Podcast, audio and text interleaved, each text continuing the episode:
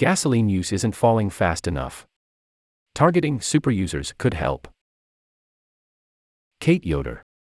Given America's penchant for gas guzzling pickup trucks and SUVs, you might be surprised to learn that the country's gasoline usage is going down, maybe for good. Even though only about 1% of cars on the road today are electric, some say the United States has already passed peak gasoline, the pivotal moment when the fuel's use finally begins a permanent decline after a century of growth gasoline consumption has not fully bounced back to levels seen before local governments began lockdowns in the face of the COVID 19 pandemic, when millions of people stopped driving to work every day. Back in the pre pandemic year of 2018, Americans burned an average of 392 million gallons of gasoline, more than one gallon every day for every person in the country. Since that annual peak, a combination of remote work, high gas prices, and fuel economy standards that require that new cars get better gas mileage have diminished demand.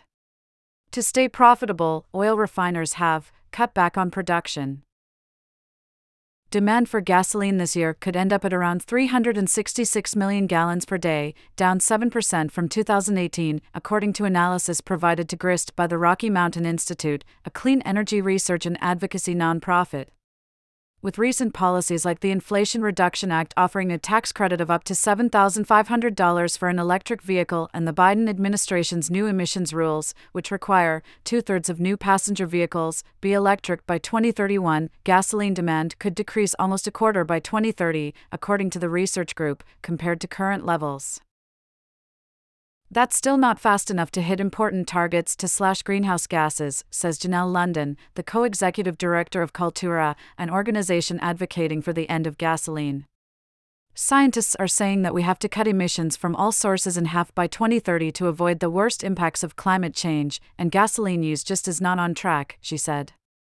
The majority of the country's transportation related carbon emissions come from burning gasoline in cars, trucks, and SUVs and transportation is currently the country's largest source of pollution. London says that the fastest way to cut consumption is to target electric vehicle incentives toward gasoline superusers, the 10% of population that drives the most and guzzles nearly a third of the country's gas. To support our nonprofit environmental journalism, please consider disabling your ad blocker to allow ads on Grist. Here's how. That's not who's buying electric vehicles right now. The typical EV driver is likely to be among those who drive the least, London said. The only way we're going to solve this near term problem is to get the biggest gasoline users to switch to EVs, like, now, as soon as possible.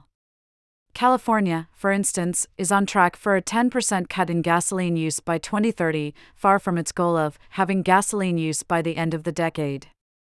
If super users in California bought electric vehicles before everyone else, it would result in a steep, 43% drop that would move the state much closer to its climate goals. London says that federal tax credits in the Inflation Reduction Act could be much better designed, and she's not the only one who thinks so. Ashley Nunes, director of federal climate policy at the Breakthrough Institute, an environmental research center, says the credits aren't necessarily prompting people to give up their gas powered cars they're just adding another vehicle. An estimated 44% of households with an electric vehicle have at least two other cars, if not three, nearly all of which run on gas. First and foremost, I think that electric vehicle incentives should not be given to people who are not turning in their gasoline powered car, Nunes said. We're not paying for you to add another car in your garage. In a study published Wednesday in the journal Sustainable Cities and Society, Nunes and other researchers found that offering blanket subsidies for electric vehicles isn't an economically effective way of reducing carbon emissions. Targeting subsidies at households with only one vehicle and toward taxi or Uber drivers produces more bang for the federal buck. You want to target people who drive their cars a lot, because that's where you see the real emission benefits associated with EVs, Nunes said. In some states, there's new interest in getting frequent drivers to switch to EVs.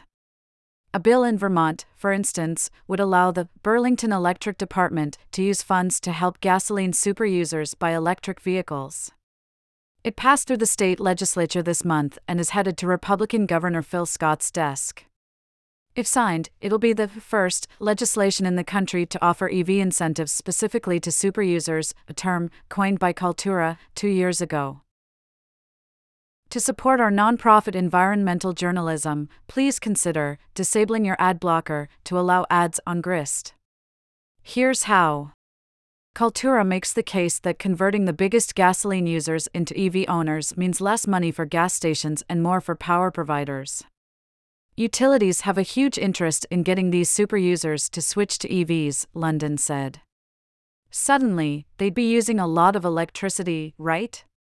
Someone who uses 1,000 gallons of gasoline a year, if switched to an EV, would use about 9,000 kilowatts of extra electricity each year, according to Coltura using the average cost of gasoline and electricity in February 2023, that means they'd spend about $1,150 on electricity instead of $3,390 on gas, saving roughly $2,000 a year.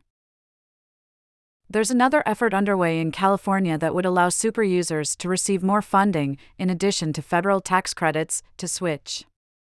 Assembly Bill 1267 would have directed the California Air Resources Board to institute a program that maximizes the reduction in gasoline and thus the climate impact for each dollar spent on incentives for super users. After passing unanimously through two committee hearings this spring with bipartisan support, the bill died last week. London said that it will likely be reintroduced next year the state already has a hodgepodge of programs that help lower income residents buy electric cars, including one that offers grants of up to $9,500 to replace a gas guzzler with a cleaner vehicle, though they have suffered from a lack of funding. The super users who make less than the state's median income wind up spending 10% of their income just on putting gas in their car. People say you can't afford an EV, London said. If you're a super user, you can't afford to keep paying for gasoline. The average price of an electric car is about $59,000, higher than the $48,000 average for all cars. But London says that average EV cost is irrelevant since there are cheaper options on the market. The question is is there an EV at the price point that I can afford one? She asks. While the cheapest EV model, the Chevy Bolt, is being discontinued, a new Nissan Leaf starts at just under $30,000, and tax credits can knock the price down further. Clayton Stranger, a managing director at the Rocky Mountain Institute, said that there was a compelling economic case to target super users with EV incentives, though the savings alone might not be enough to make people switch. The infrastructure needs to be built in rural places to make people feel comfortable driving an electric car, giving them confidence there's a place to charge if they need it. And then there's the other aspect of ending the gasoline era, getting Americans out of their cars and into buses and trains, and onto bike lanes and sidewalks. We also need to significantly reduce the amount of driving that is done, Stranger said. EVs alone don't get us all the way there. All donations matched for a limited time. GRIST is the only award winning newsroom focused on exploring equitable solutions to climate change. It's vital reporting made entirely possible by loyal readers like you. At GRIST, we don't believe in paywalls. Instead, we rely on our readers to pitch in what they can so that we can continue bringing you our solution based climate news.